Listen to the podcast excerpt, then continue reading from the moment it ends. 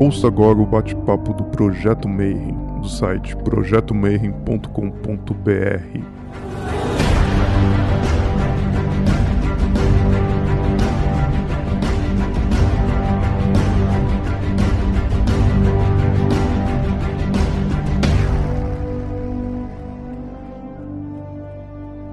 bom dia para você que é de bom dia, boa noite para você que é da boa noite, boa tarde se você acabou de vir aqui no YouTube para ver mais um bate-papo Mayhem. E hoje a gente vai falar de alquimia, mas alquimia pelo ponto de vista do rosacrucianismo, do martinismo, né?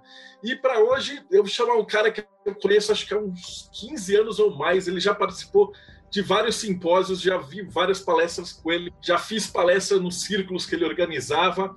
Então é um cara que tem um trabalho bem sério, bem conhecido e cara, foi um dos primeiros a dominar ali o Facebook quando a galera ainda estava tímida para entrar. Então, o cara é muito mais conhecido que eu, é uma honra para a gente estar com ele hoje. Frater Camilo Compostela, como é que você está, Manão? Saudações, condigno Frater, dignos irmãos, presentes aqui a esta nossa conversa. É, estou muitíssimo bem. Quero, em primeiro lugar, claro, agradecer a este convite pela excelência e pela luz que esse projeto traz ao distribuir conhecimento de diferentes vertentes sobre diferentes linguagens. De, de fato, já tive a oportunidade de participar do simpósio, não aqui pelo sistema virtual, não é, mas presencialmente numa das, das suas edições na cidade de São Paulo, também ali palestrando, acho que à época, falando sobre magia sexual, isso já faz aí é, alguns bons anos, né? assim como também de conhecer pessoalmente, fraternalmente, outros irmãos que já participaram aqui de entrevistas. Me é uma honra estar de volta aqui conversando com os senhores sobre hermetismo, esoterismo, ocultismo, filosofia esotérica. Obrigado. E hoje a gente vai falar da jornada, né? E antes de começar a falar de alquimia e tal, é, a gente já está mais ou menos agora é, estabelecido, né? Então, a primeira pergunta que a gente faz é para você contar da tua jornada. Que a gente vai ver, quando o Camilo fala de alquimia, dessas coisas, você vê que o olhinho dele até brilha, assim, né? É, é uma pessoa que ama o que faz. E isso é legal. Então, eu queria que você contasse para a gente, né? Como é que você chegou? Como é que era estudar alquimia antes da internet? É, o que, que, te fez ir por essa jornada? Resumindo aqui, né, é, os passos centrais da jornada pessoal, antes de entrarmos nas explicações, na, enfim, nas nossas dissertações sobre alquimia operativa, que é o nosso tema, desde que me conheço por gente em realidade, para ter Marcelo Delberto, dignos irmãos que acompanham esta conversa, é, que propriamente me interesso pelas questões relacionadas ao ocultismo, ao esoterismo, em especial à alquimia. Isto, é, na minha infância, foi se revelando através do interesse por livros, né? desde sempre eu frequento livrarias chamadas aqui no Rio de Janeiro, não sei Brasil afora, mas chamadas de sebos, que são as livrarias onde você tem livros usados, né, livros de segunda mão. E até então, ali na adolescência, falo por cerca dos 13, 14 anos, eu não tinha a mínima ideia do que significava o termo Rosa Cruz. Então, como não venho de uma linhagem familiar dentro desse aspecto, era algo completamente ignorado. Então comecei a frequentar as livrarias e me caiu nas mãos, quando eu devia ter uns 14, 13 anos, um livro especialmente chamado Guia Prático de Alquimia, de Albert Heidel, de Frater Alberto. Nós vamos falar sobre a sociedade dele e sobre a linhagem de alquimia dele mais para frente. E aí ele citava Mork, mas ele não dizia exatamente o que, que significava essa sigla. Eu me lembro que aos 13 anos eu ficava tentando adivinhar o que, que significava Mork eu ficava, amor que deve ser amor, a primeira palavra, né, e alguma outra coisa que eu desconheço. Ele não citava exatamente o nome. Seja como for, naquela época não tinha internet, não existia a facilidade dos smartphones, enfim, toda essa é, essa facilidade do conhecimento, essa disseminação. Então, passaram-se alguns anos, eu continuei adquirindo alguns livros, alguns outros conhecimentos, e quando finalmente eu fiz 16 anos de idade, eu já frequentava organismos afiliados da Rosa Cruz Amorque, a primeira organização Rosa Cruciana que fiz parte, eu ingressei na MORC. Eu sempre tenho que explicar, explicar isso, né? porque, na realidade, para entrar para a Rosa Cruz Amorque, vamos lembrar que existem inúmeras Rosa Cruzes, mas para entrar para a MORC, você tem que ter no mínimo 18 anos. E aí eu tenho que explicar que entrei aos 16, porque se você tiver uma autorização especial dos pais, dois responsáveis, você consegue ingressar. Então, pedi à minha mãe para que assinasse ali aquele papel de responsabilidade, enfim, é, permitindo aquele acesso, e ingressei na ordem dos adultos. Eu não queria entrar na ordem das crianças, né? Existe a ordem também, a antiga ordem juvenil, ordem do Graal, enfim, já existia isso à época, mas eu preferi entrar na ordem dos adultos. E a partir daí, dos meus 16 anos, integrando a Ordem Rosa Cruz à Morte, iniciei oficialmente os meus estudos embora isso tenha propriamente me percorrido a mente, o espírito, a alma desde sempre. E a partir daí eu fui ingressando em outras organizações. A própria Tom, que é depois de um certo tempo, para quem não conhece, depois de um ano aproximadamente, você tem acesso permitido a uma outra organização martinista chamada Tradicional Ordem Martinista e tem a ver também com o nosso tema de hoje de alquimia, depois vamos falar sobre isso. E entrei também para Tom, para a tradicional ordem, ordem martinista, e comecei a frequentar outros círculos iniciáticos, teosofia, eubiose, outras Rosa Cruzes. Né? No próprio Rio de Janeiro existe uma Rosa Cruz muito antiga, até mais antiga que a Morte no Brasil, porque a Morte no Brasil chegou na década de 50 pelas mãos de Maria Moura, quando era imperator, filho primogênito do Spencer Lewis, do, do Ralph Maxwell Lewis, né? Enfim, é, enfim, existe uma outra Rosa Cruz chamada Fraternitas Rosa Cruciana Antiqua, todos os domingos, em épocas de não pandemia, se tem até hoje lá missa na rua Saboia Lima 77, no bairro da Tijuca, para quem não é do Rio de Janeiro. Então, sempre ocorre a missa gnóstica, então frequentei muitíssimo tempo a missa gnóstica, vez por outra ainda frequento outras tantas organizações. Seja como for, o meu caminho ligado ao rosacrucianismo, às ordens esotéricas e iniciáticas, se deu a partir dos 16 anos. E concomitantemente, Frater Marcelo Deldébio, fui também estudando a própria alquimia, que é desde sempre a minha chave ou propriamente o meu caminho dentro destas questões. Claro que estudamos a magia, estudamos cabala, teologia, história do ocultismo, enfim, diversas outras matérias dentro deste ramo. Entretanto, se me fosse perguntado um assunto principal de estudo, de ação e de movimento, posicionaria exatamente a alquimia como sendo este assunto. E por isso vamos entrar exatamente aqui nesse nosso tema falando sobre a alquimia operativa. Aí, existem alguns elementos adjacentes, que concomitantemente a minha caminhada dentro da Rosa Cruz, eu criei logo em seguida, eu tinha uns 20 e poucos anos, um círculo esotérico, mas não é um círculo esotérico no sentido de ser uma ordem, muito longe disso. Na verdade, era só um círculo de encontros públicos, gratuitos, em que nós convidávamos palestrantes diversos para é, explanar sobre temas específicos de sua linhagem. Então, pessoas advindas das mais diferentes correntes de pensamento.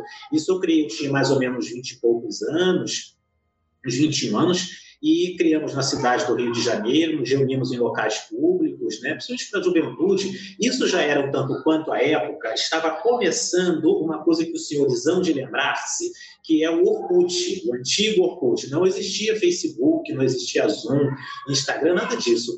Era mais o Orkut. Então, nós começamos aproximadamente naquela época. Esse círculo teve a sua sede no Rio, mas também teve em São Paulo. Interessante que o senhor mesmo, Frater Deldeb, foi um dos convidados, né? Lembro-me que o senhor falou sobre maçonaria, isso foi ali na Parque Ibirapuera, na Parque cidade Ibirapuera. de São Paulo, né? No Ibirapuera, exatamente. E que você isso falou deve, sobre... Isso deve fazer uns 15 anos, né? Exato, ou seja, você vê quanto tempo tem, né? Bastante tempo. Então, você falou sobre maçonaria, eu falei sobre a Rosa Cruz, e outras pessoas faziam parte. A Digna Maria Luísa Cristóvão Ramos, que fez aqui também uma, participou de uma entrevista, o Frater Aleph, Frater Petros, que também é outro grande estudioso de alquimia, enfim, outras figuras muitíssimo interessantes. Débora Jazini palestrou também no próprio encontro né, da, do Círculo Egregor à época. Seja como for, nunca foi uma ordem, não foi uma fraternidade, era algo público, gratuito, aberto, sem segredos, sem graus e sem rituais a gente até abria com uma prece, com uma oração, uma meditação, mas nunca teve essa pretensão de ser óleo. Pois bem, esse ciclo também se fechou, isso se fechou numa peregrinação que fiz eu e o frater Petrus a cidade de Machu Picchu, no Peru. Ele fechou-se exatamente no duocentésimo encontro. Nós chamávamos as reuniões de encontro, ou seja, o encontro de número 200 foi o encontro de fechamento do egrégor. Isso aconteceu já tem alguns anos também, na cidade de Machu Picchu, e ali se encerrou essa história. Então, outro ponto em paralelo que veio andando também concomitantemente é a própria questão do catolicismo. Desde sempre também tive grande atração pelo rito da Igreja Católica Apostólica Romana. Então passei parte da minha própria existência desse meio tempo em monastérios, mais propriamente no monastério beneditino e também no franciscano, fazendo experiências. Cheguei ao grau, inclusive, na hierarquia católica, a gente sabe que é o diácono, o diaconato, o presbiterato, que é o padre, e o bispo, não, você cheguei até o diácono, que é o primeiro grau, que é até o que foi também digno Elifas Levi, mas sem fazer quaisquer tipos de comparação. Mas lembremos que Elifas Levi também percorreu essa história, esse caminho. Mas vejamos que na qualidade de monge, na qualidade de monge beneditino e franciscano, quando eu saí, eu fiz como que uma união, à época, entre o pensamento rosacruciano, e o pensamento monástico, vivendo uma vida de maior simplicidade, que hoje nós podemos até denominar de minimalismo, tendo ali votos propriamente de busca do conhecimento, de trabalho com a energia sexual pela via da mão direita, a via da castidade, enfim. E por isso criei essa denominação à época de Monte Rosa Cruz. Mas isso não mais corresponde à realidade, porque eu fui verificando, em suma, é porque os caminhos foram mudando,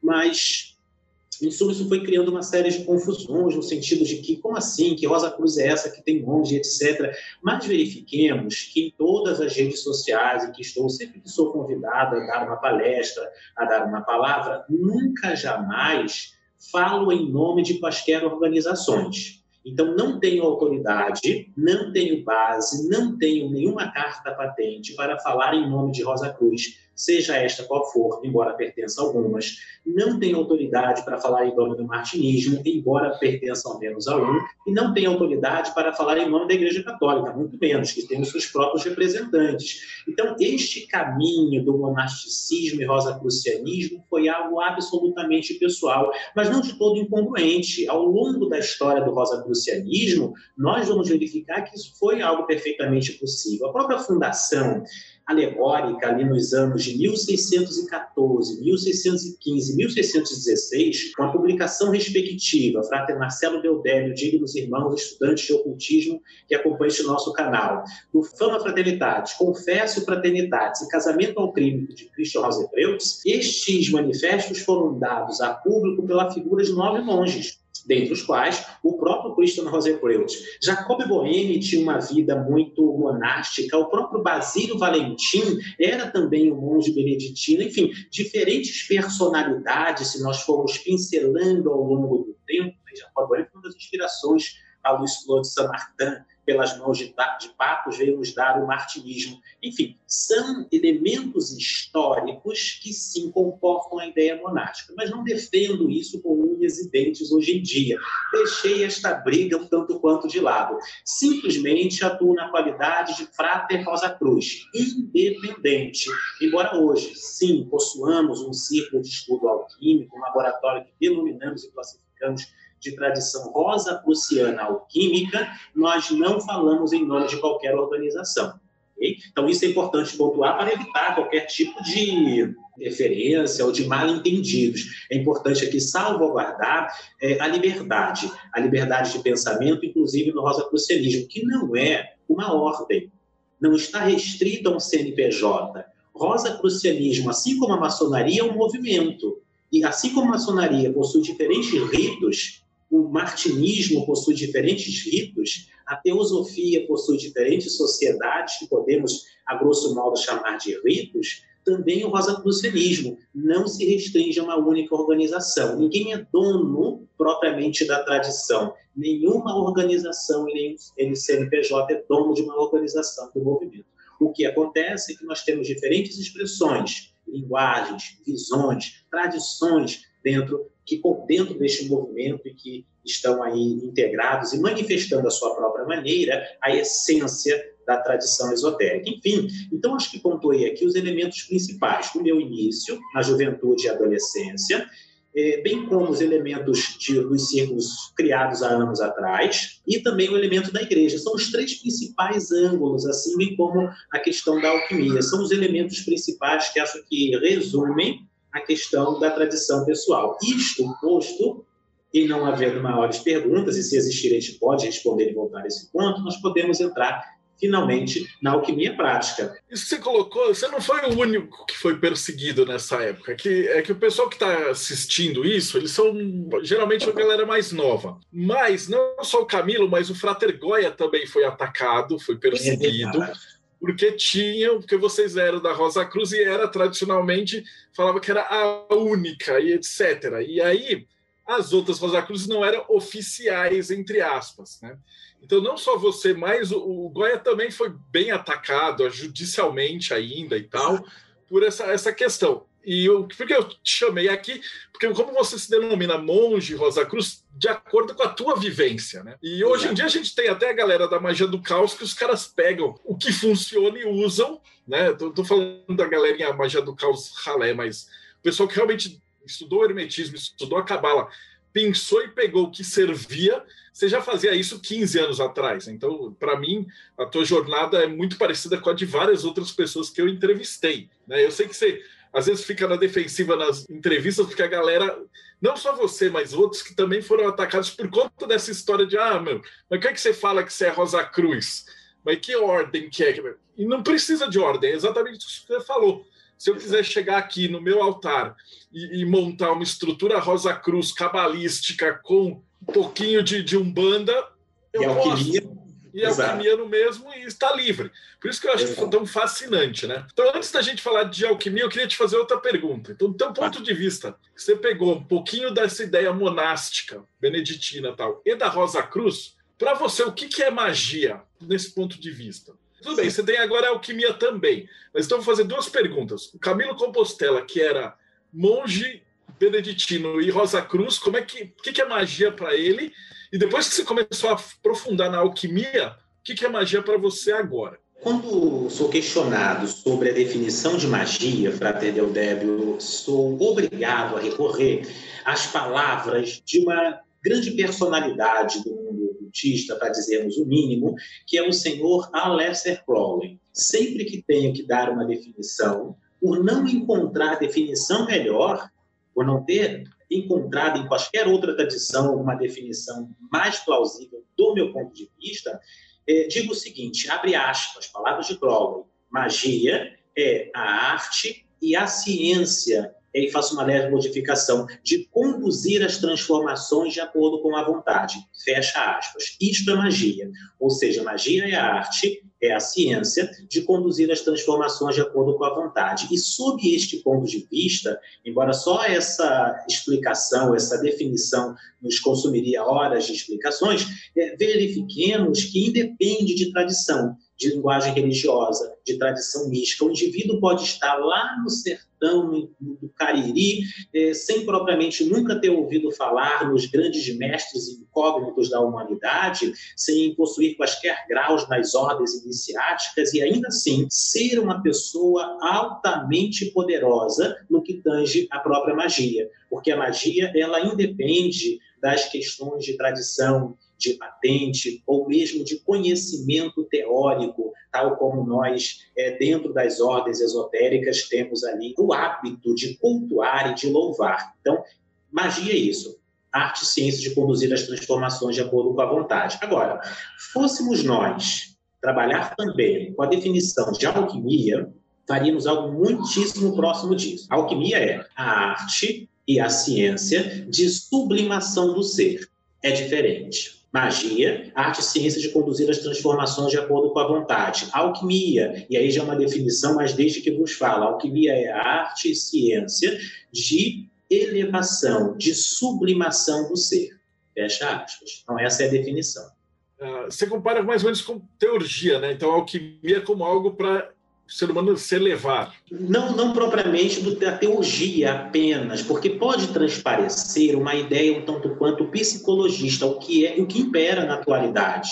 de que a alquimia é apenas um elemento de transmutação dos sentimentos, de elevação moral, de iluminação espiritual, é, de trabalho apenas nas questões subjetivas, quando na realidade a alquimia, para ser alquimia de fato, ela deve trabalhar hermeticamente o que está acima e o que está abaixo tal como exemplificou também o próprio mestre, aquilo que a gente liga no céu é ligado na terra e o que desligamos na terra é desligado no céu. Ou seja, a alquimia deve trabalhar simultaneamente o labora, que é o trabalho em laboratório, e também o oratório, ou seja, trabalhar a oração. É tanto o aspecto externo quanto interno. Então, não é só a teologia, porque a teologia pode dar a entender de que a alquimia é algo mais ou tão e somente sutil.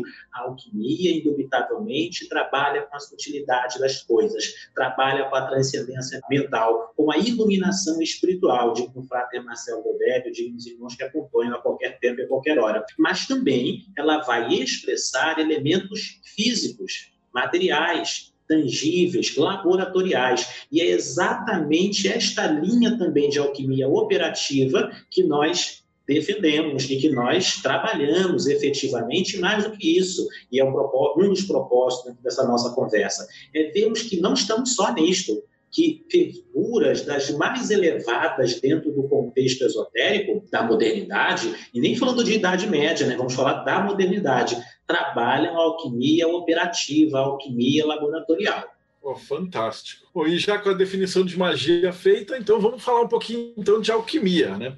Então, o que é alquimia? Quando é que começa a alquimia?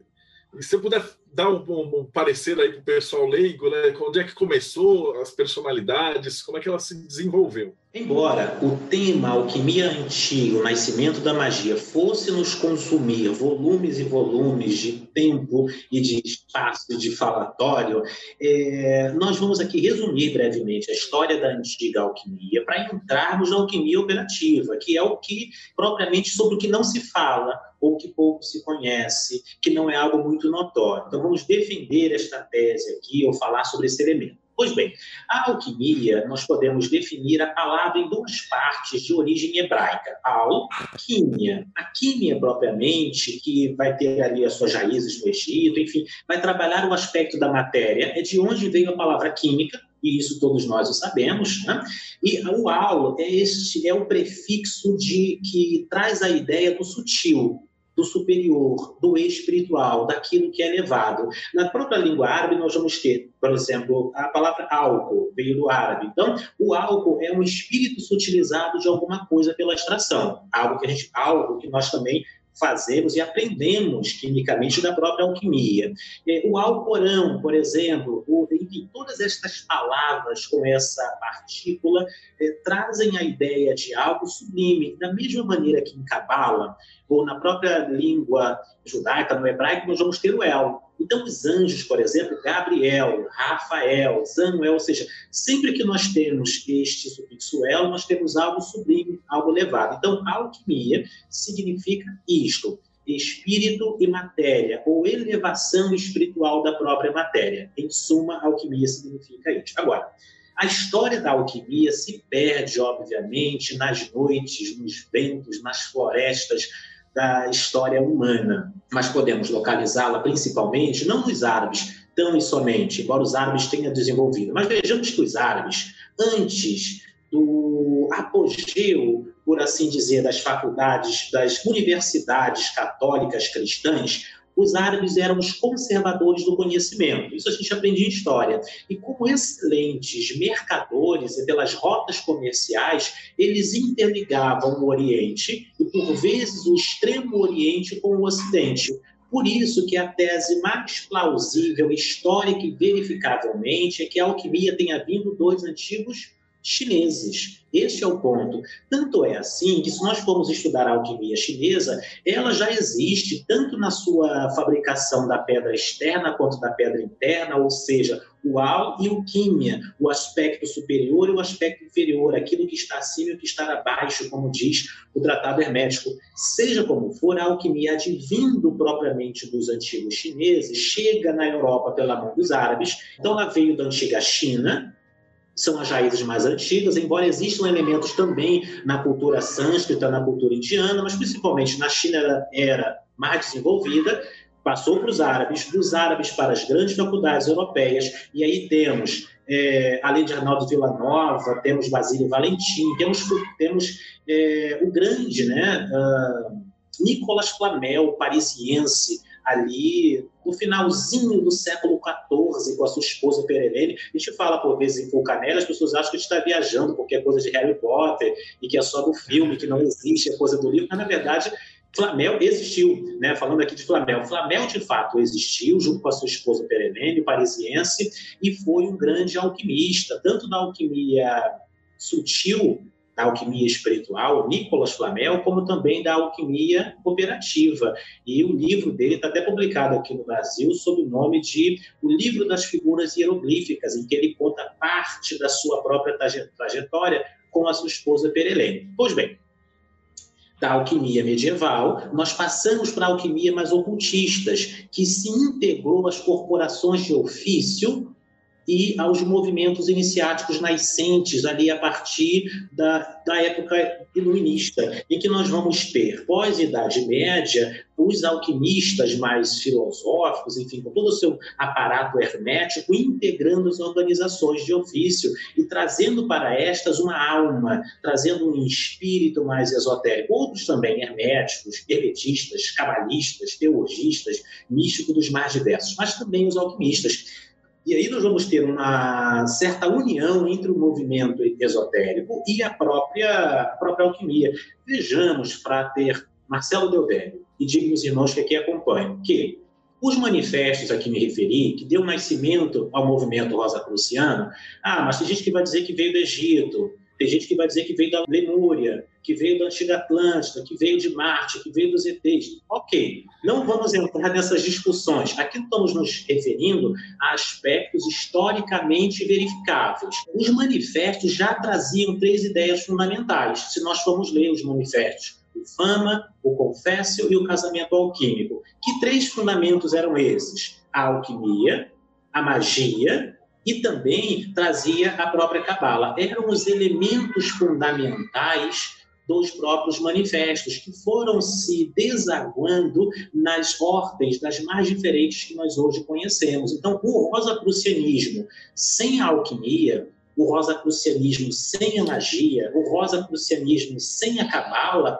está propriamente destituído de alma, porque estas são é, as suas bases, os seus fundamentos, as suas plataformas. Então, a alquimia, por intermédio do rosacrucianismo e de outros movimentos iniciáticos, veio se perpetuando em diferentes figuras. Vamos encontrar Irineu de Filametos, vamos encontrar, enfim, é, outras tantas figuras daquela mesma época, Basílio Valentim, já citamos ele, que é mais ou menos dessa época, a própria figura de Paracelso, grande alquimista também, é, e herbalista, bem como, e é uma das nossas bases, inclusive, de trabalho prático em laboratório, na atualidade, né, os escritos de Paracelso. Saint Germain também teria sido um grande alquimista, Cagliostro e outras tantas figuras da antiguidade mais ou menos iluminista, podemos assim dizer. Então, deste período, então nós temos a antiga China, os árabes, Idade Média, período iluminista e, por fim, a Era Moderna. Bem, cada uma dessa, dessas eras e desses ciclos, Frater Del Débio, claro, nos consumiria muito tempo. Poderíamos entrar em algo muito interessante. No entanto, vamos ficar com o último ciclo, que é o ciclo presente, ou seja, como é que a alquimia, vinda dos antigos chineses, dos sábios árabes, dos místicos e sábios medievais, dos místicos e sábios renascentistas, propriamente se integrou, sobreviveu à modernidade científica, tecnológica, cultural, enfim, política da atualidade. E aí entramos propriamente no final do século XIX e início do século XX. A partir daí, começa a história do que nós podemos chamar de alquimia moderna. E sim, antes de mais nada, é importante aqui posicionarmos que A alquimia não se resume a Carl Gustav Jung, o discípulo dissidente de Sigmund Freud. Claro, recomendo a leitura de Jung, é algo hoje em dia quase que obrigatório, não a leitura, mas o estudo de fato dos seus livros, Memórias, Sonhos e Reflexões, a própria alquimia, é, sincronicidade, outras tantas obras de Jung, é de importante, significativa e fundamental leitura, mas não se resume a isto a alquimia não é tão e somente algo psicológico, não se restringe, não se define, não se circunscreve aos elementos psicologistas ou mesmo espirituais. É muito comum hoje em dia você estar tá passeando por uma livraria, mais ou menos esotérica, e você se deparar com a alquimia de Saint-Germain, é, propriamente é, expandindo raios de luz para todos os lados, e basta você sentar, cantar meia dúzia de mantas, entrar num processo meditativo e pronto você já é um alquimista. Não, na realidade, a alquimia tem uma base e um fundamento. Bem, poderíamos começar e puxar esse fio histórico da alquimia operativa de diferentes maneiras. Vamos escolher a figura do martinismo. Vamos começar por aí. Né? Falamos do rosacrucianismo, que é fundamental, mas vamos começar pelo martinismo. Quando Papos, dignos irmãos e irmãs, e acredito que esse seja um tema de interesse também dos senhores, ele, advindo né, da sua linhagem de Saint Martin, uma linhagem espiritual, quando ele se descobre, ou propriamente se descobre junto com Agustin Chabozot, um filósofo desconhecido, alguém que detém a patente ou a iniciação de Luiz Cláudio Saint Martin, que por sua vez veio lá de Pasquali, enfim, do Elos Cohen, etc. O que, que acontece? Papos cria, em 1888, na cidade de Paris, na França, uma ordem martinista, um círculo martinista que veio depois a ser chamado de fato martinista, mas enfim, o martinismo começa ali na França em 1888, até em contraposição às ideias mais orientalistas de Helena Petrovna Blavatsky, que tinha alguns anos antes junto com seu esposo, Coronel Alcott, criado na, na, cidade de Nova York em 1875 a Sociedade Teosófica. Então, quando Papos cria, em 1888, esse círculo martinista, ele também traz os elementos ocidentais entre os quais a própria alquimia. Mas verifiquemos que isto não se deu exatamente no martinismo. Na realidade, no ano seguinte, a 1888, é criado duas organizações interessantes. Uma é a Ordem Rosa Cruz Cabalística, que veio pelas mãos do Marquês Stanislas de Guaita, junto com Josefim Peladan, e aí hoje, hoje em dia existe muito método de tarô, né, para quem gosta de tarô, o método Peladan, as pessoas geralmente não sabem de onde vem isso, né? Vem de Josefim Peladan, enfim, eles criam uma ordem chamada Ordem Rosa Cruz Cabalística. Esta Ordem Rosa Cruz Cabalística, por sua vez, nasce junto com outro círculo importante que é chamado é, Sociedade de Alquimia da França. Sociedade de Alquimia da França, que tinha Papos como grande figura, tinha o Marquês Stanislas de Guarda como grande figura, tinha, é, tinha também o próprio Josephine Peladan, Agustin Chabozot é, e outras grandes figuras daquela mesma época, ele cria este círculo iniciático de alquimia operativa, de fato, pelas mãos do conde Castellotti, François Jolivet Castellotti. Castellotti, que era não só um grande místico, martinista, Rosa Cruz, cabalista, hermetista, mas principalmente um alquimista. Ele é quem detinha os conhecimentos ou quem guiava propriamente aquela sessão de alquimia ali criada por Papos. Na verdade, Papos criou uma espécie de faculdade com diferentes segmentos.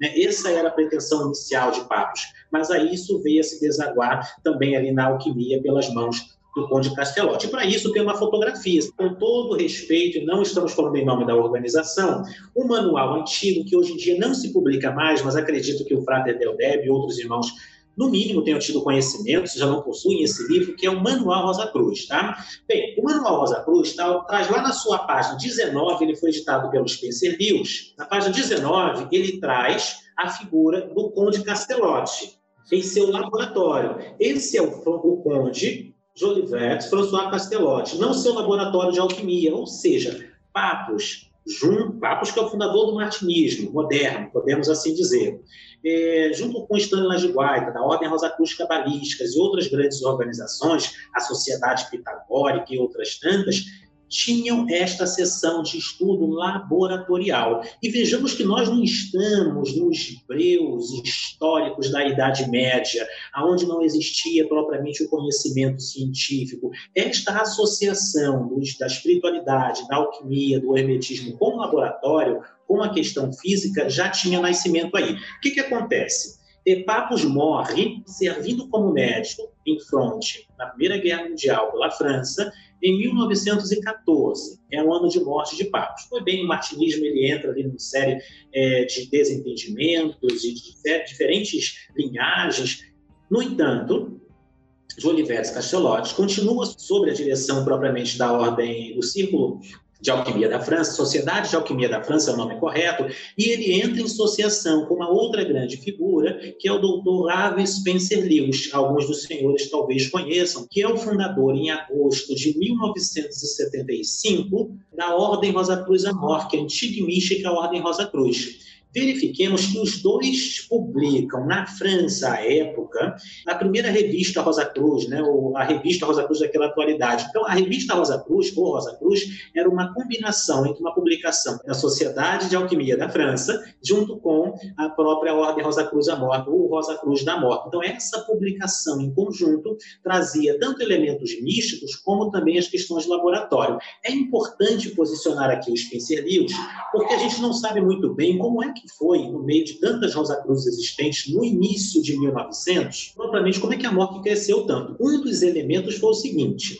em 1916, Spencer Lewis ele reúne cientistas, reúne grandes personalidades, jornalistas e faz uma transmutação pública de zinco em ouro num laboratório Rosa Cruz por uma pedra que lhe tinha sido dada por ninguém mais, ninguém menos que o próprio amigo de Papos, que é o François Olivetti Caspelotti. Então, no dia seguinte, a Amor, que estava com seu nome estampado nos principais jornais da época, ou seja, a partir dali tiveram, houve uma grande é, fila de inscrições pelos interesses, porque guardava os conhecimentos alquímicos e etc. E o Spencer Lewis, ele mesmo afirmou o seguinte, que todo grande mestre, ele receberia o segredo e tinha como obrigação é, realizar um, ao menos uma transmutação como prova da sua conexão com a tradição Rosa Cruz na sua existência. Uma vez, eu estava num grande congresso com o grande mestre da Morque, mas eu estava lá e fiz uma pergunta, não esse grande mestre de agora, né? Falo épocas outras, era a época do sucessor de Maria Moura, o frater Charles Vega Paruque, era, era um outro grande mestre. E aí eu fiz essa pergunta, frater, Spicerius, ele posicionou-se que o grande mestre ele tinha essa capacidade como prova, etc. e tal, o frater Vega Charles Vega Paruque, fez ali uma piada, como era próprio da sua personalidade bem-humorada, e disse: Olha, isso aí é, eu desconheço esses processos. Ou seja, isso foi caindo num certo desuso. Ele mesmo não tinha conhecimento desse processo. Ainda assim, porque a alquimia foi caindo em desuso, a alquimia laboratorial, ela vem caindo no desuso. Por isso que é importante aqui posicionarmos isso hoje nessa nossa conversa, né? reavivando um pouco os elementos históricos. Seja como for, a morte já trazia isso. E aí, nós vamos dar um certo salto é? é? dentro do próprio rosacrucianismo, depois vamos voltar um pouco algumas décadas para o ano de 1960. No ano de 1960, Frater Del Débio, é, um, um outro frater norte-americano, chamado Frater Albertus, ou Albert Heidel, ele cria em San José, Califórnia, Estados Unidos, um outro círculo chamado Sociedade de Pesquisas Paracelso. Essa Sociedade de Pesquisas Paracelso tinha autorização do primeiro grande secretário da morte, que foi também é, membro das ordens originais de Papos. Essa figura foi Torquemaleto, ou seja, nós tínhamos ali uma sociedade de trabalho laboratorial, físico mesmo, ou seja, de destilação, de conjunção, de calcinação, de produção propriamente da pedra filosofal, dos elixires e etc. A gente pode até entrar depois nisso. O que é um elixir? O que é uma pedra filosofal? Quais são as metodologias? Claro que isso também comportaria um, né, um outro volume enorme de tempo. Mas vamos ficar com as questões históricas aqui. Pois bem, até aí nós temos mais uma sociedade importante da própria alquimia operativa em operação nos Estados Unidos. Junto dessa sociedade, a partir daí nasceram outros círculos, né, como o próprio círculo de Engalize, junto com a sua própria esposa nos Estados Unidos, de alquimia operativa. Mas aí eu vou citar aqui uma coisa interessante, que ele publica em 1960 alguma coisa, não me lembro aqui exatamente a data, ele publica um livro chamado Handbook Alquimia, ou seja, é, Manual Prático de Alquimia. Ficou no Brasil traduzido pela editora Pensamento assim. Vamos lembrar que o fundador da Pensamento, Antônio Olivo Rodrigues, fundador da, do Círculo Iniciático, do Círculo é, da Comunhão do Pensamento. É, ele cria essa ordem em 1908 com autorização direta de Papos com autorização direta de Chabozot, com autorização direta do próprio Castellotti. Então, é o fundador de uma ordem brasileira genuína, que é a, a comunhão do pensamento, tinha essa conexão também, mesmo que tinha os PCDs, mas não trouxe o elemento prático. Pois bem, é, entra para essa organização, ele publica esse livro, né? em 1960 e pouco, o Frater Albertus, e ele tem como um prefaciador uma figura que talvez todos conheçam, que é o digno frater Israel Regardi, que tinha sido, algum tempo antes, uma grande força personalística dentro da Aston Argento, no pensamento da própria A, e foi, inclusive, disse grande, um dos secretários de Aleister Crowley, por assim dizer. Ele teve um convívio ali muito grande com Aleister Crowley. Pois bem, essa figura, ao prefaciar, que é o próprio Jael Regardi, ele estava em contato com a Sociedade de Alquimia Paracelso, fundada em 1960, com autorização da linhagem do próprio Castellotti e do pessoal de Papos. Ele mesmo começa a praticar a alquimia operativa. Uma das provas disso, e aqui me permitam mostrar um outro livro, esse livro aqui é publicado pelo Digno Frate Veneziani, que já está é, junto aos filósofos desconhecidos como mestre, esse livro é o livro Agodendal, né, pela editora, pela Madras, especificamente, prefaciado também pelo próprio Veneziano. E nas suas introduções, se os senhores forem verificar, lá na página, para quem tiver um livro, tá? É, nós vamos ter lá numa das suas páginas iniciais, referindo-se especificamente a Israel Regardi como tendo seu próprio laboratório de alquimia ou seja, Israel Renardi, ele alinhando-se com o Frater Alberto, codinome para Albert Heidel, que foi um grande professor também universitário à sua época, na década de 60 nos Estados Unidos, ele começa a praticar alquimia, muito embora ele tenha escrito um livro muitos anos antes, um tanto quanto que negando a alquimia operativa, dizendo que era coisa de soprador, que era desnecessário, etc e tal. Mas nós vamos verificar que mais ao final da sua vida, Israel Rengardi ele começa a praticar alquimia laboratorial. Por que isso também é importante? porque não são pessoas dentro do ocultismo, da filosofia, do pensamento racional, que nós podemos posicionar como caducas, pessoas um tanto quanto é, de pensamentos mesquinhos ou de baixo nível intelectual. Não, são pessoas amplamente gabaritadas, aprofundadas. Para se ter uma ideia, o próprio Regardi, ele vai ser o autor de um dos livros que considero o maior ou melhor livro de magia que li até então, dos mais palatáveis, dos mais fáceis. Existem outros é, também que trazem grandes contribuições, mas ele vai ser o grande, é, vai ser o escritor de um dos maiores livros de magia que particularmente conheço e indico. Pois bem, ele mesmo tinha o seu trabalho alquímico, assim como o tinha lá, voltando muitos anos atrás, há dois ciclos atrás, na época mais iluminista, o senhor Sir Isaac Newton. Sabemos, e hoje já é algo tanto quanto já reconhecido historicamente, não é viagem, né? De que Isaac Newton também tinha o seu laboratório, seus trabalhos alquímicos e mantinha isso na escuridão, porque já naquela época a alquimia laboratorial estava um tanto quanto em desalinho com o pensamento científico, ali eh, posicionado por Robert Boyle, que vai ser um dos grandes fundadores da química moderna. A química, como filha um tanto quanto ingrata da própria alquimia, faz questão de colocá-la nos subúrbios do pensamento ou nos eh, porões propriamente da filosofia, mas ainda assim a alquimia permanece. Podemos citar outras tantas figuras, como é o caso do senhor Fulcanelli, na primeira metade do século XX. É uma das figuras conhecidas. Fulcanelli vai ter os seus livros publicados, né? É, vai ser né, Os Mistérios da Catedrais e também um outro livro denominado As Mansões Filosofais. São dois livros incríveis sobre alquimia laboratorial, alquimia física,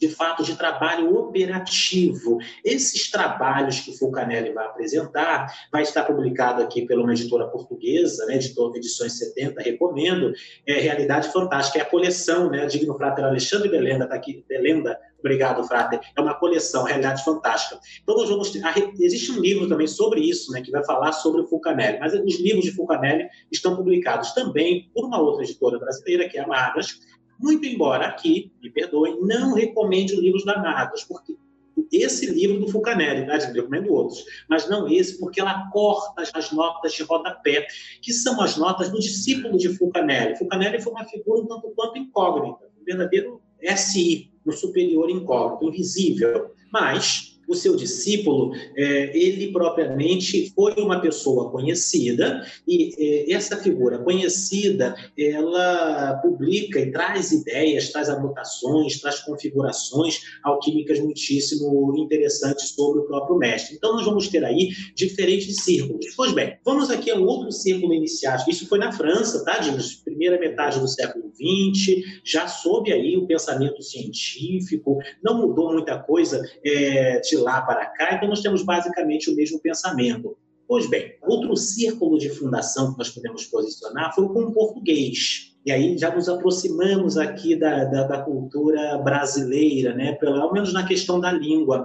Um português chamado Rubelos Petrinos, não sei se os senhores já ouviram falar. Rubelos Petrinos, também iniciado no ramo europeu específico do rosacrucianismo, ele tinha o seu laboratório de alquimia, trabalhava alquimia laboratorial. E como português de nascimento, tanto expressava-se em nossa própria língua, ele foi um dos grandes condensadores do pensamento alquímico laboratorial. É, Rubelos Petrinos vai criar, um, me permita aqui mostrar mais um livro para os senhores, ele publica vários livros, tá, Dimos? Dentre os quais, esse é o livro aqui, ó, de alquimia laboratorial. Para quem desejar pesquisar, vejam que o livro é inteiramente sobre os processos alquímicos pedra filosofal, elixires, espagíria e etc. Não é uma coisa assim, olha, vamos cantar um mantra para Saint Germain uhum. e pronto, já somos alquimistas prontos e acabados. Não é.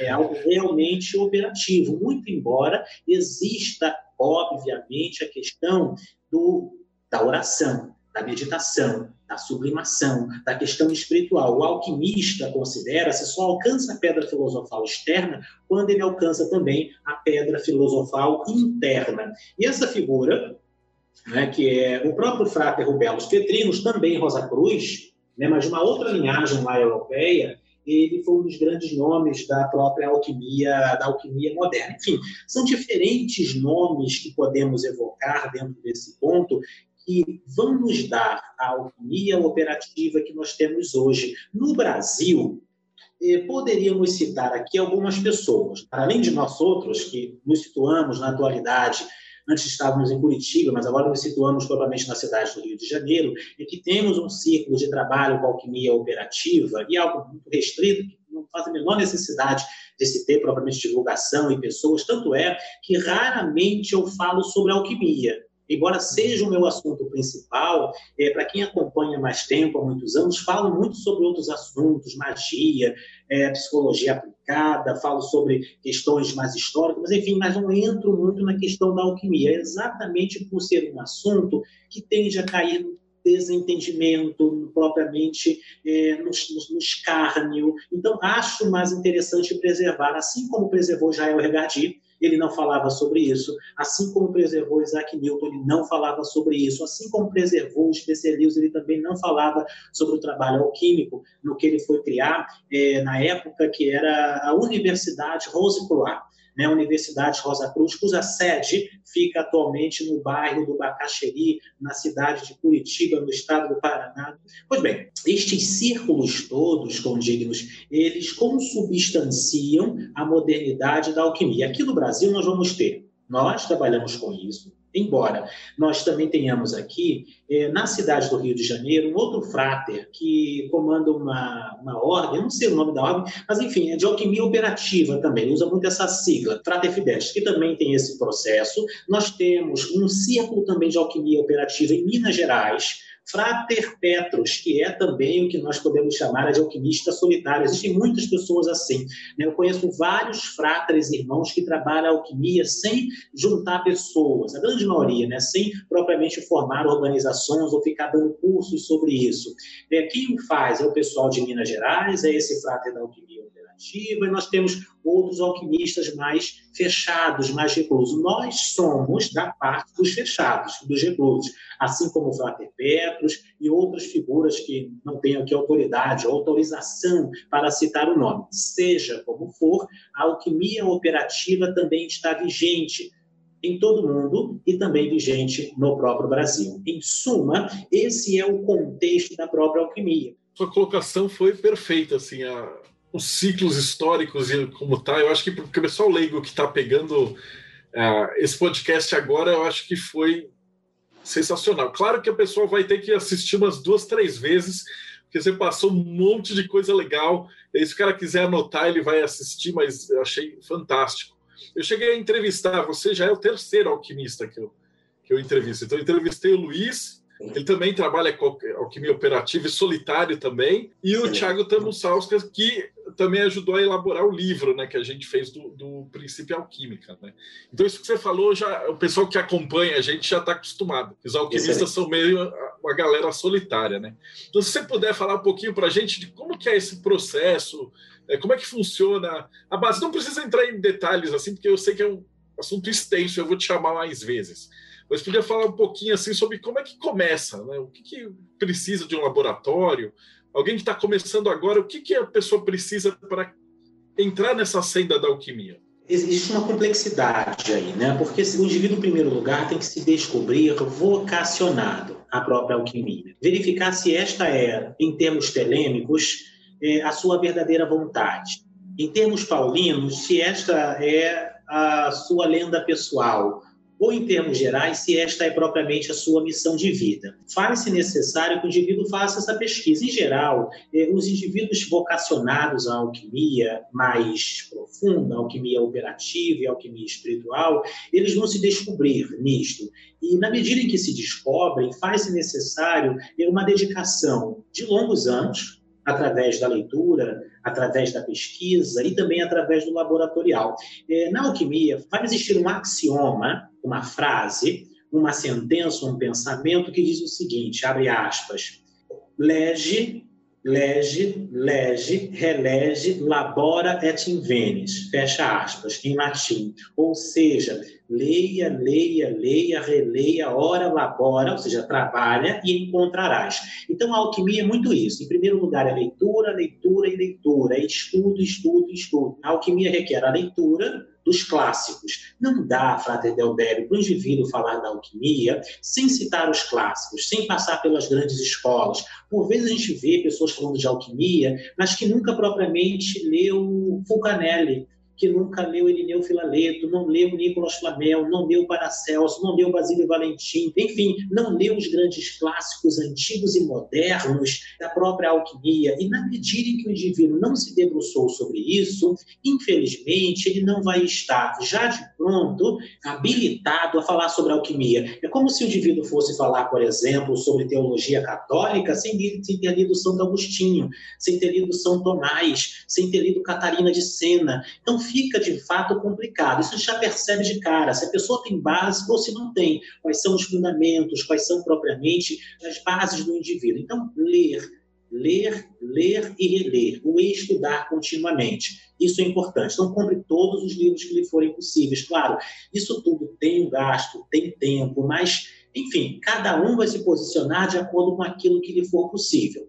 Depois desse processo de lege, lege, lege, lege e relege, leia tudo, estude tudo, o indivíduo pode partir para o operativo. Para o operativo, é interessante que ele tenha um local próprio, que ele propriamente comece a trabalhar pela aquisição dos materiais, dos materiais para matéria-prima, tudo isso vai ser posicionado laboratorialmente, como fez todos os grandes mestres alquimistas do passado e da modernidade.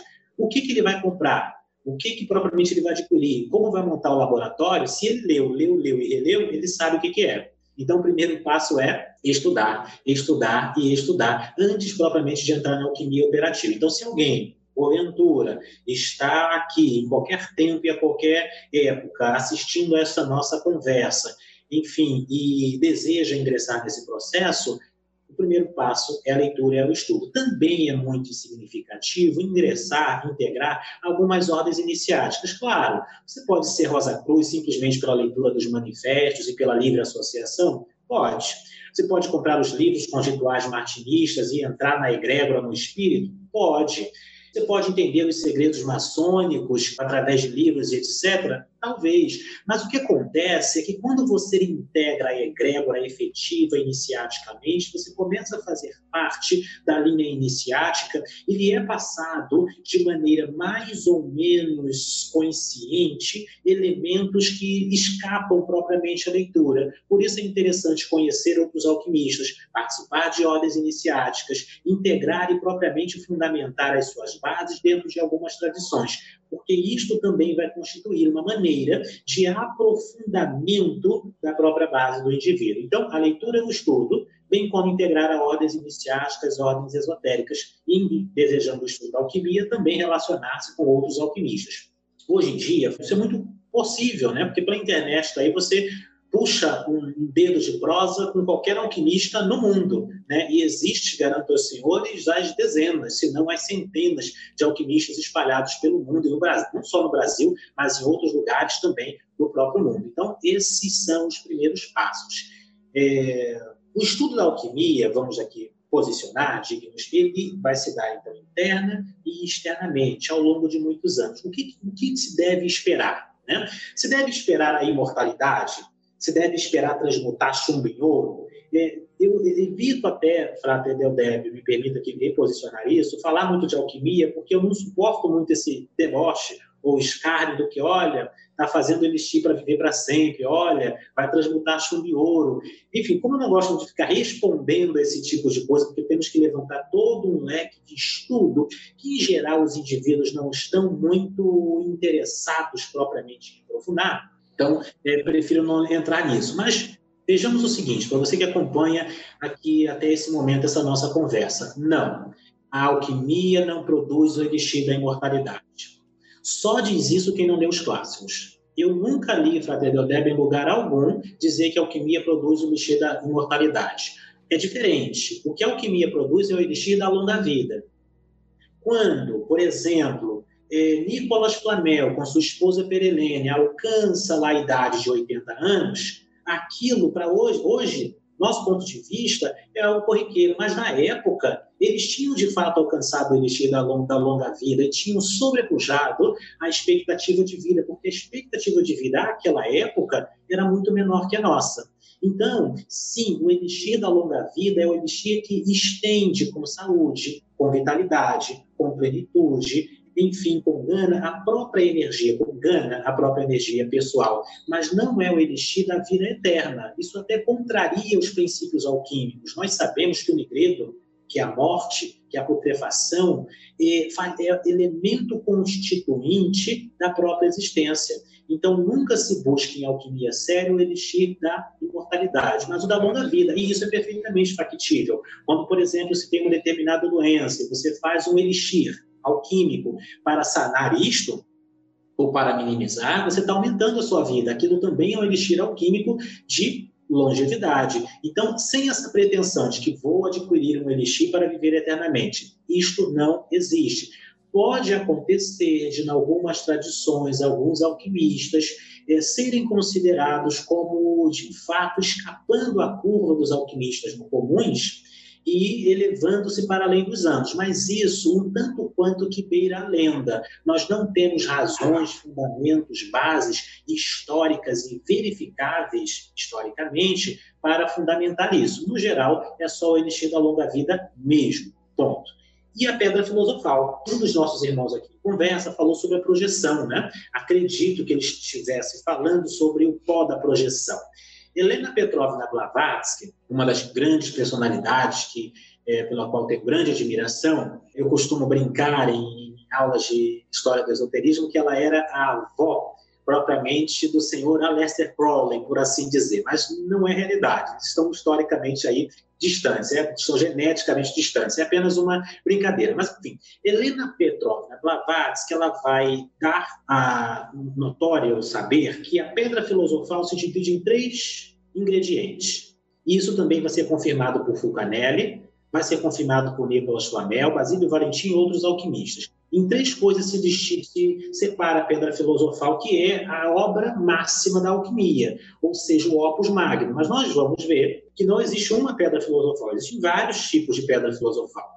E serão alcançadas em laboratório e também seriam alcançadas internamente. Mas Blavatsky diz o seguinte, no seu grande tratado, que ela escreve aos seus 55 anos, né? quando todos já pensavam que ela estava ali acabada, já de velhice, de doenças e, ao mesmo tempo, de má fama, né? que é a doutrina secreta. Ela vai dizer que a pedra filosofal se distingue em pó da projeção, elixir da longa vida e lâmpada inextinguível. A lâmpada inextinguível é a mesma que foi encontrada lendáriamente no túmulo de Christian Rosenbreutz, que é uma lâmpada, como o nome já pode explicar, que não se apaga, ela fica como um fosforescente propriamente na escuridão. É um fenômeno químico relatado por alguns, e Blavatsky vai falar que pesquisadores, enfim, antigos teriam encontrado essa lâmpada inextinguível, mas é uma possibilidade. Fulcanelli vai explicar como chegar essa pedra, a essa lâmpada inextinguível, que é você acelerar ao máximo a pedra filosofal no laboratório, mas é algo um tanto quanto perigoso né, de se alcançar e difícil. Pois bem, o segundo elemento em que se divide a pedra filosofal é o elixir da longa vida. Já falamos sobre isso, que não é o elixir da imortalidade, é algo que traz saúde, vitalidade, energia, que sim pode estender a expectativa de vida, e é esse o propósito fundamental, e até sanar doenças, que é o elixir máximo. Né? Quando você alcança o opus magnum máximo mesmo, né? que é a pedra filosofal do reino mineral, ou seja, a pedra filosofal vermelha. Existe a pedra filosofal verde, a vermelha e outras. E o terceiro ponto, em que se divide a pedra filosofal, é também o pó da projeção, ou seja, uma das aplicações da pedra filosofal é você dissolvê-la dentro de um determinado contexto laboratorial para que ela se transforme em algo que eleve os metais inferiores à sua máxima potência, que é o próprio ouro. Isso parece uma ideia um tanto quanto assim impossível, inconcebível, mas só da parte de quem não conhece a ciência também.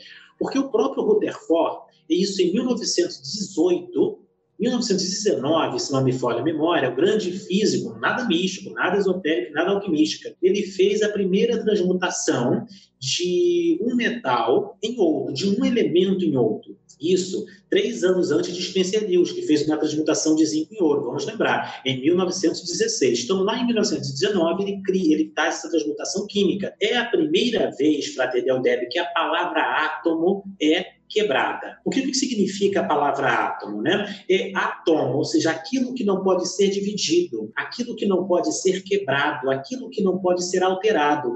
E por muito tempo a palavra átomo foi uma pedra engasgada na garganta filosófica da alquimia.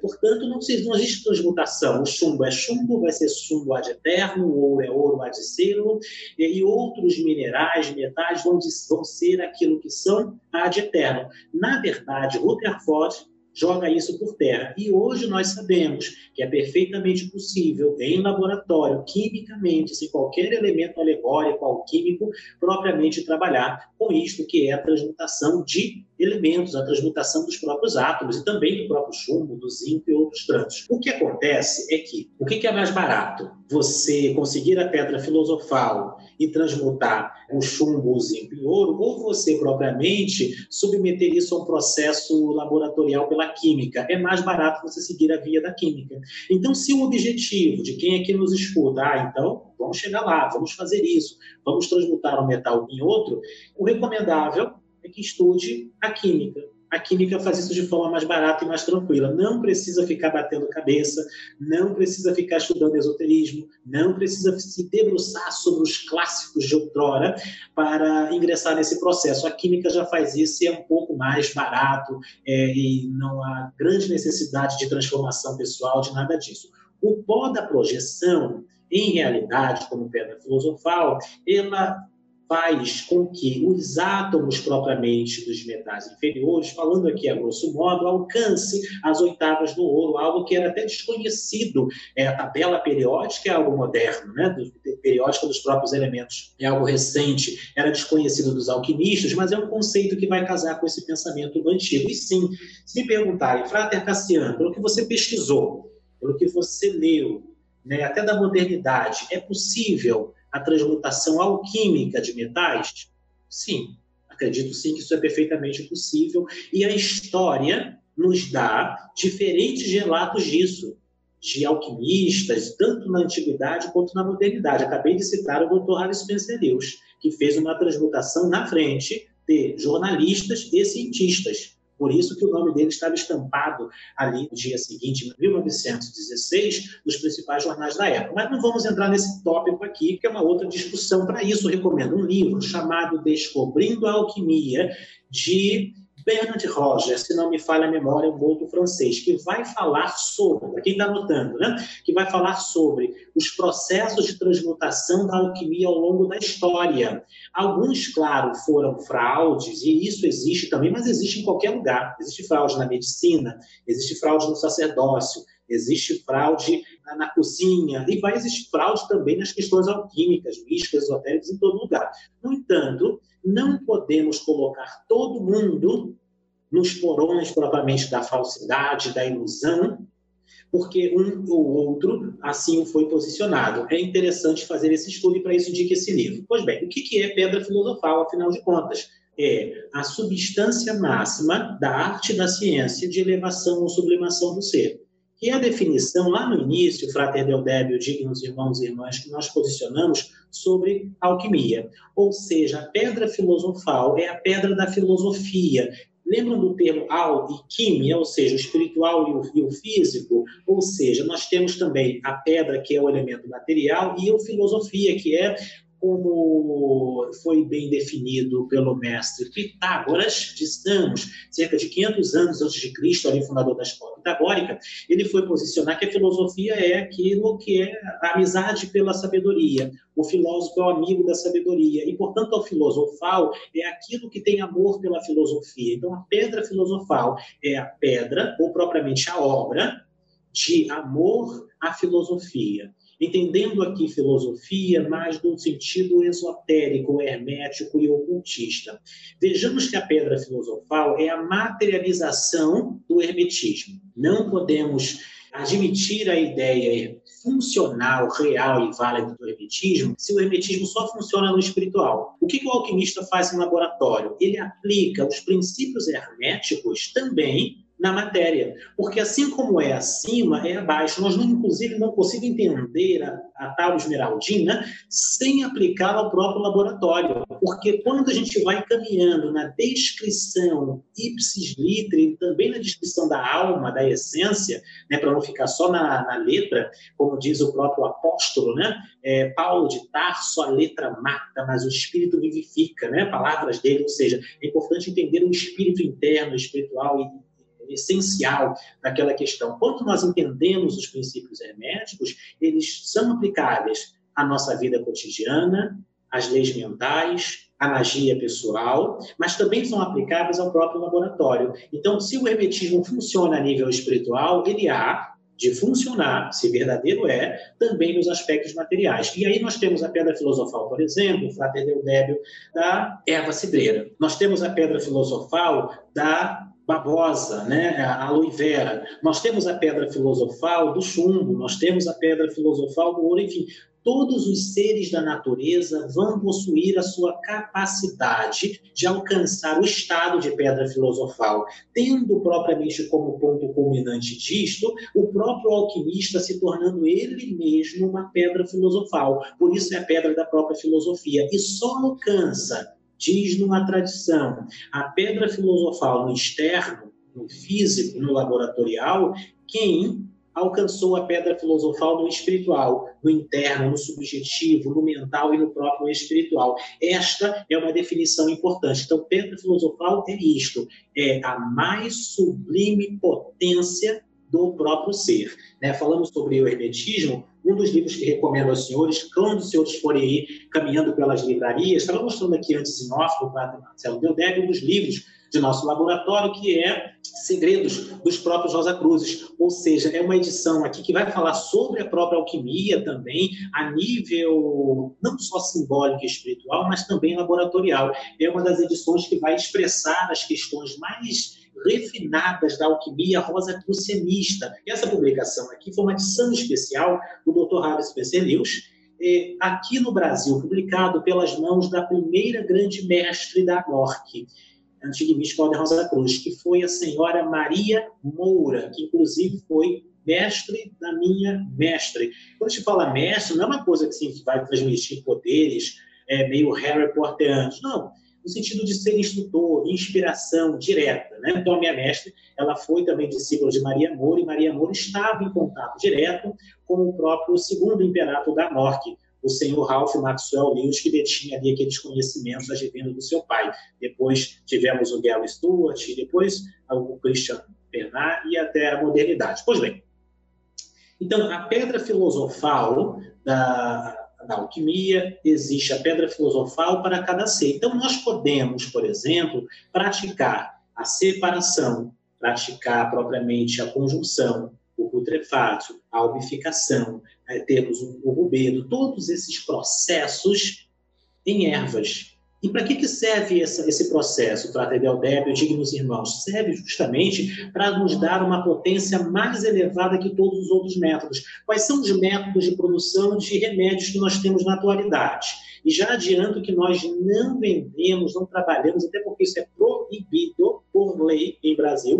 Nós não podemos, em outros países até por cima, não podemos fazer isso. Então, não existe isso. Então, em alquimia não se fica trabalhando para vendas. Por isso que a gente também não divulga, não trabalha no sentido de ficar posicionando isso. É algo pessoal, particular. Então, não fabricamos elixires para venda de maneira alguma. E isso é proibido por lei. Então, posicionando isso aqui é importante que para que, que serve, por exemplo, para sanar as deficiências que, porventura, sejam próprias para aquela erva. Então, se, por exemplo, a aloe vera tem como propriedade, vamos dizer aqui o ginseng, né, que é a erva sagrada, uma também igualmente poderosa, que a gente gosta muito de trabalhar em laboratório. O ginseng tem a capacidade de dar energia, vitalidade, de fortalecer o sistema imunológico, enfim, de trabalhar sobre essa oitava, uma erva lá mais oriental chinesa, nós trabalhando isso na alquimia, alcançamos a pedra filosofal verde, que é a pedra filosofal do próprio ginseng. E aí você vai tomando propriamente aquela pedra filosofal para sanar as planidades. Quais são os métodos que nós temos? Eu tomando a linha de pensamento principais. Nós temos a alopatia, vamos ter a fitoterapia, a homeopatia podemos incluir, os florais de Bach, são os métodos principais, né? Acontece Frater Deodébio, dignos irmãos, que nenhum desses métodos, a bioquímica pela alopatia, a própria homeopatia, a fitoterapia, nem mesmo, a, a, muito menos florais de Bach, nada disso trabalha com os princípios herméticos. Tão e somente a alquimia trabalha com o hermetismo, no sentido de fazer a conjunção do triângulo fundamental da, do esoterismo, que é o corpo, a alma e o espírito, chamado tecnicamente em alquimia de sal, mercúrio e enxofre, ou sulfur. Esses três princípios em alquimia devem ser separados, purificados e reconjugados. Quando você faz, por exemplo, um chá, frater deodério, de é, erva cidreira, né? É, de camomila, né? você faz um chá, o que você faz? Você pega aquela erva, lava, coloca na água, submete ao fogo, extrai o princípio ativo daquilo ali, pega aquele corpo e joga no lixo. Isso é que você produziu, o que nós produzimos no cotidiano, é o que nós chamamos de fitoterapia, ou seja, é um processo de extração básica. Você toma aquele chazinho, porque aquilo ali tem um efeito calmante, por assim dizer, em casos mais brandos. A alquimia faz diferente. Você pega aquela erva, extrai o princípio ativo, não necessariamente num fogo muito alto, porque você queima é, o princípio ativo, tem que ser uma coisa mais branda. Pois bem, mas é uma tecnicalidade laboratorial outra. Então, extrai o princípio ativo, você pega aquele corpo e submete aquilo à calcinação. Da calcinação, isso, a calcinação que vai produzir uma grande fumaça, enfim, isso você pode fazer no seu, na sua casa sem grandes é, elementos laboratoriais. Vamos lembrar que os alquimistas não tinham os mesmos acessos tecnológicos que nós temos hoje. Então, hoje, eu, os senhores têm acesso a ferramentas tecnológicas, a luz elétrica, que já é um grande avanço, que não tinha Nicolas Flamel, não tinha Basílio Valentim, não tinha Arnaldo de Villanova, não tinha outros, Avicena e outras tantas grandes figuras. Então, é perfeitamente possível fazer isso, mesmo sem grandes aparatos laboratoriais. Você pega aquele corpo, aquele sumo que você jogar fora da erva cidreira e queima. Você vai queimando, vai queimando, vai queimando num fogo alto. E o líquido está separado, que é o mercúrio junto com o sulfo, ou seja, é o menstro, que foi a água que você utilizou como menstro, imagina, né? embora em alquimia use outros mais densos e mais fortes, junto com a essência. Então você tem mercúrio e é, o sulfo. O sal, você vai submetendo aquele corpo propriamente a queima, ao fogo, aquilo vai ficar negro, negro e negro. É o que chamamos de nigredo. Você continua. Isso vai levar horas. Vai consumir-se, inclusive, o vosso gás. Né? E você vai ter que repor, você vai posicionando aquilo. Horas. Aquele sal, ele vai começar a ficar cinza, cinza, cinza e vai se sutilizando. Depois que ele ficar cinza, ele vai começar a ficar branco, é o albedo. Depois que ele ficar branco, explicando o processo laboratorial básico da alquimia espagírica, de alquimia vegetal, é, ele vai ficando branco até ficar vermelho. É difícil chegar no ponto vermelho. Né? O citrino, por vezes, pode representar também a queima desse processo, né? mas não recomendamos especificamente nos inícios se atingir essa fase muito elevada do vermelho. Só o branco já é o suficiente. O albedo, inicialmente, para quem perguntou, já é, já é o suficiente. Você pega aquele sal, coloca num frasco, une o mercúrio e o sulfo junto com sal, coloca aquilo numa espécie de incubadora, muito lenta e gradual, e você vai conjugando os três princípios até que estes virem uma coisa só. Falando assim parece fácil, falando assim parece simples. No entanto, existe uma série de tecnicalidades de repetições do processo necessárias à alquimia, muito repetição para alcançar a pedra filosofal também. Mas vai chegar o momento, a grosso modo, explicando que aquilo vai se tornar uma coisa só. Essa coisa só é, no primeiro grau, a pedra filosofal. Veja que a fitoterapia não faz isso, que a bioquímica pela alopatia não faz isso homeopatia com as suas dinamizações vindas do professor Hahnemann, também fundamentado em Paracelso, não faz isso. Floragibá, muito menos, que é uma coisa quase que espiritual. A metodologia que usa os três princípios, o corpo, a alma e o espírito, o sal, o sulfuro e o mercúrio é tão e somente a própria alquimia. Isso é produzir a pedra filosofal, é isso que, em suma, nós realizamos em laboratório de alquimia. Isso pode ser feito com qualquer erva, que é a chamada espagíria, né? espangíria, é uma palavra que atribui-se à figura é, de Paracelso, grande médico alquimista, ali no finalzinho da Idade Média, né? 1500 e pouco, Paracelso contemporâneo ali de outras grandes personalidades, é, ele atribui-se a ele essa palavra, espagíria, que é unir e separar, ou seja, você separa e une. E a cada vez que você refaz o processo, o que acontece? A pedra se torna cada vez mais e mais potente. Agora, por que, afinal de contas, podemos nos perguntar com toda a sinceridade e tranquilidade de espírito? Por que, que não vai na farmácia e compra um remédio? Pelo amor dos deuses, no lugar de ficar fazendo uma pedra filosofal de erva cidreira em casa ou de qualquer outro ser dos três reinos, né? o vegetal, o mineral e o animal. Se faz isso porque acredita-se, tem-se aí indicativos muito fortes, inclusive pessoais, não vamos aqui citar isso, de que a metodologia hermética ela produz elixires, isso é chamado de elixir também, muito mais potentes que a bioquímica, muito mais potentes que a homeopatia. Alguns, inclusive, vão até desconsiderar como sendo algo factível.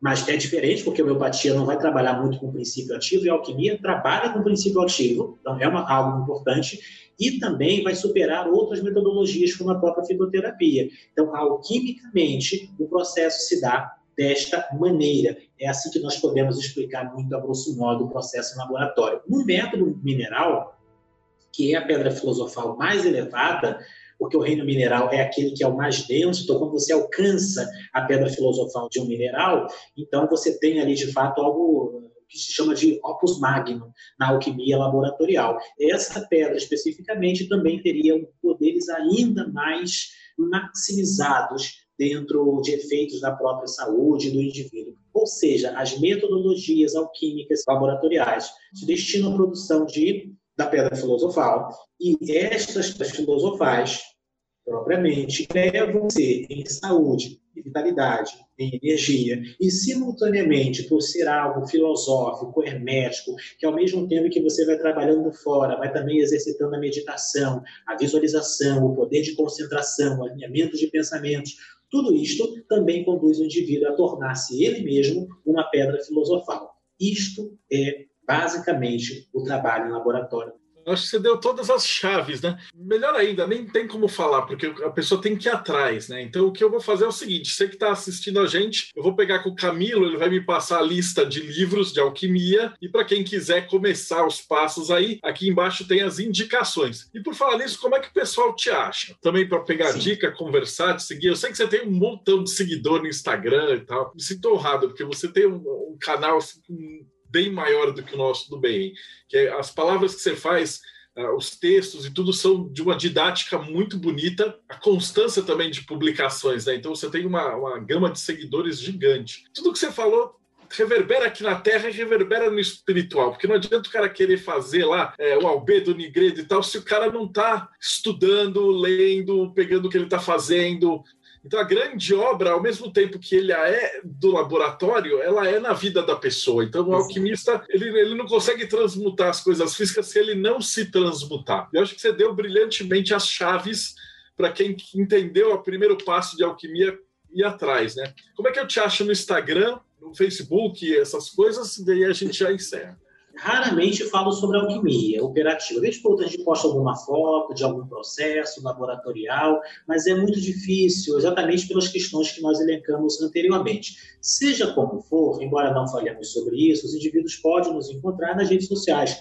do próprio Instagram, é, no Facebook, no YouTube, né? Também nós temos aqui um canal no YouTube, e diversos outros, outros canais, mas já adianto isso, que a gente não fala muito de alquimia, ao menos não publicamente. Não ficamos tecendo esses pensamentos publicamente. Imagina né, você entrar no, nas redes sociais, Instagram, por exemplo, para falar sobre os meandros da construção do rosacrucianismo, dos manifestos, de papos de Fulcanelli, algo altamente complexo, etc. Isso é, simplesmente não seria aceito porque as pessoas não têm muito tempo, é algo tanto quanto mais fluido, para dizermos o mínimo e de forma elegante, o pensamento das redes sociais.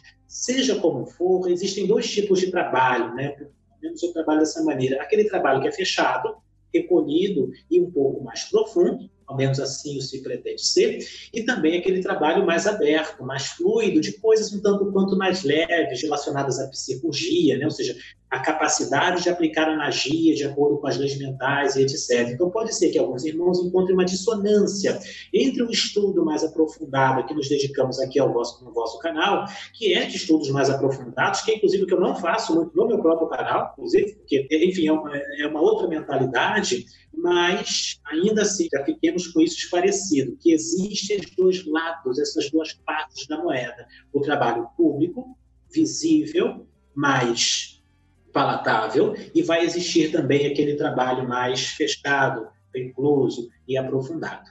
É fantástico. Assim, o trabalho que você faz, que o que o Léo faz com o conhecimento da humanidade, que o Keller e o, e o Andrei fazem com Magicando, assim, de porta de entrada para a galera vir e aí depois entrar nas, nas ordens, nos grupos e no estudo, eu acho que é fantástico. E esses Exato. livros que você já deixou ao longo aí da palestra, que eles vão estar aqui embaixo na, na, na descrição, eu acho que já, já dá a chave da porta para a galera entrar. Cara, foi muito agradecido demais pelo teu tempo. Para você que acompanhou a gente até aqui, né? Não esquece, segue o canal, vai no canal do Camilo também, segue o canal dele, dá, deixa o like e a gente se fala aí no próximo Bate-Papo Mayhem.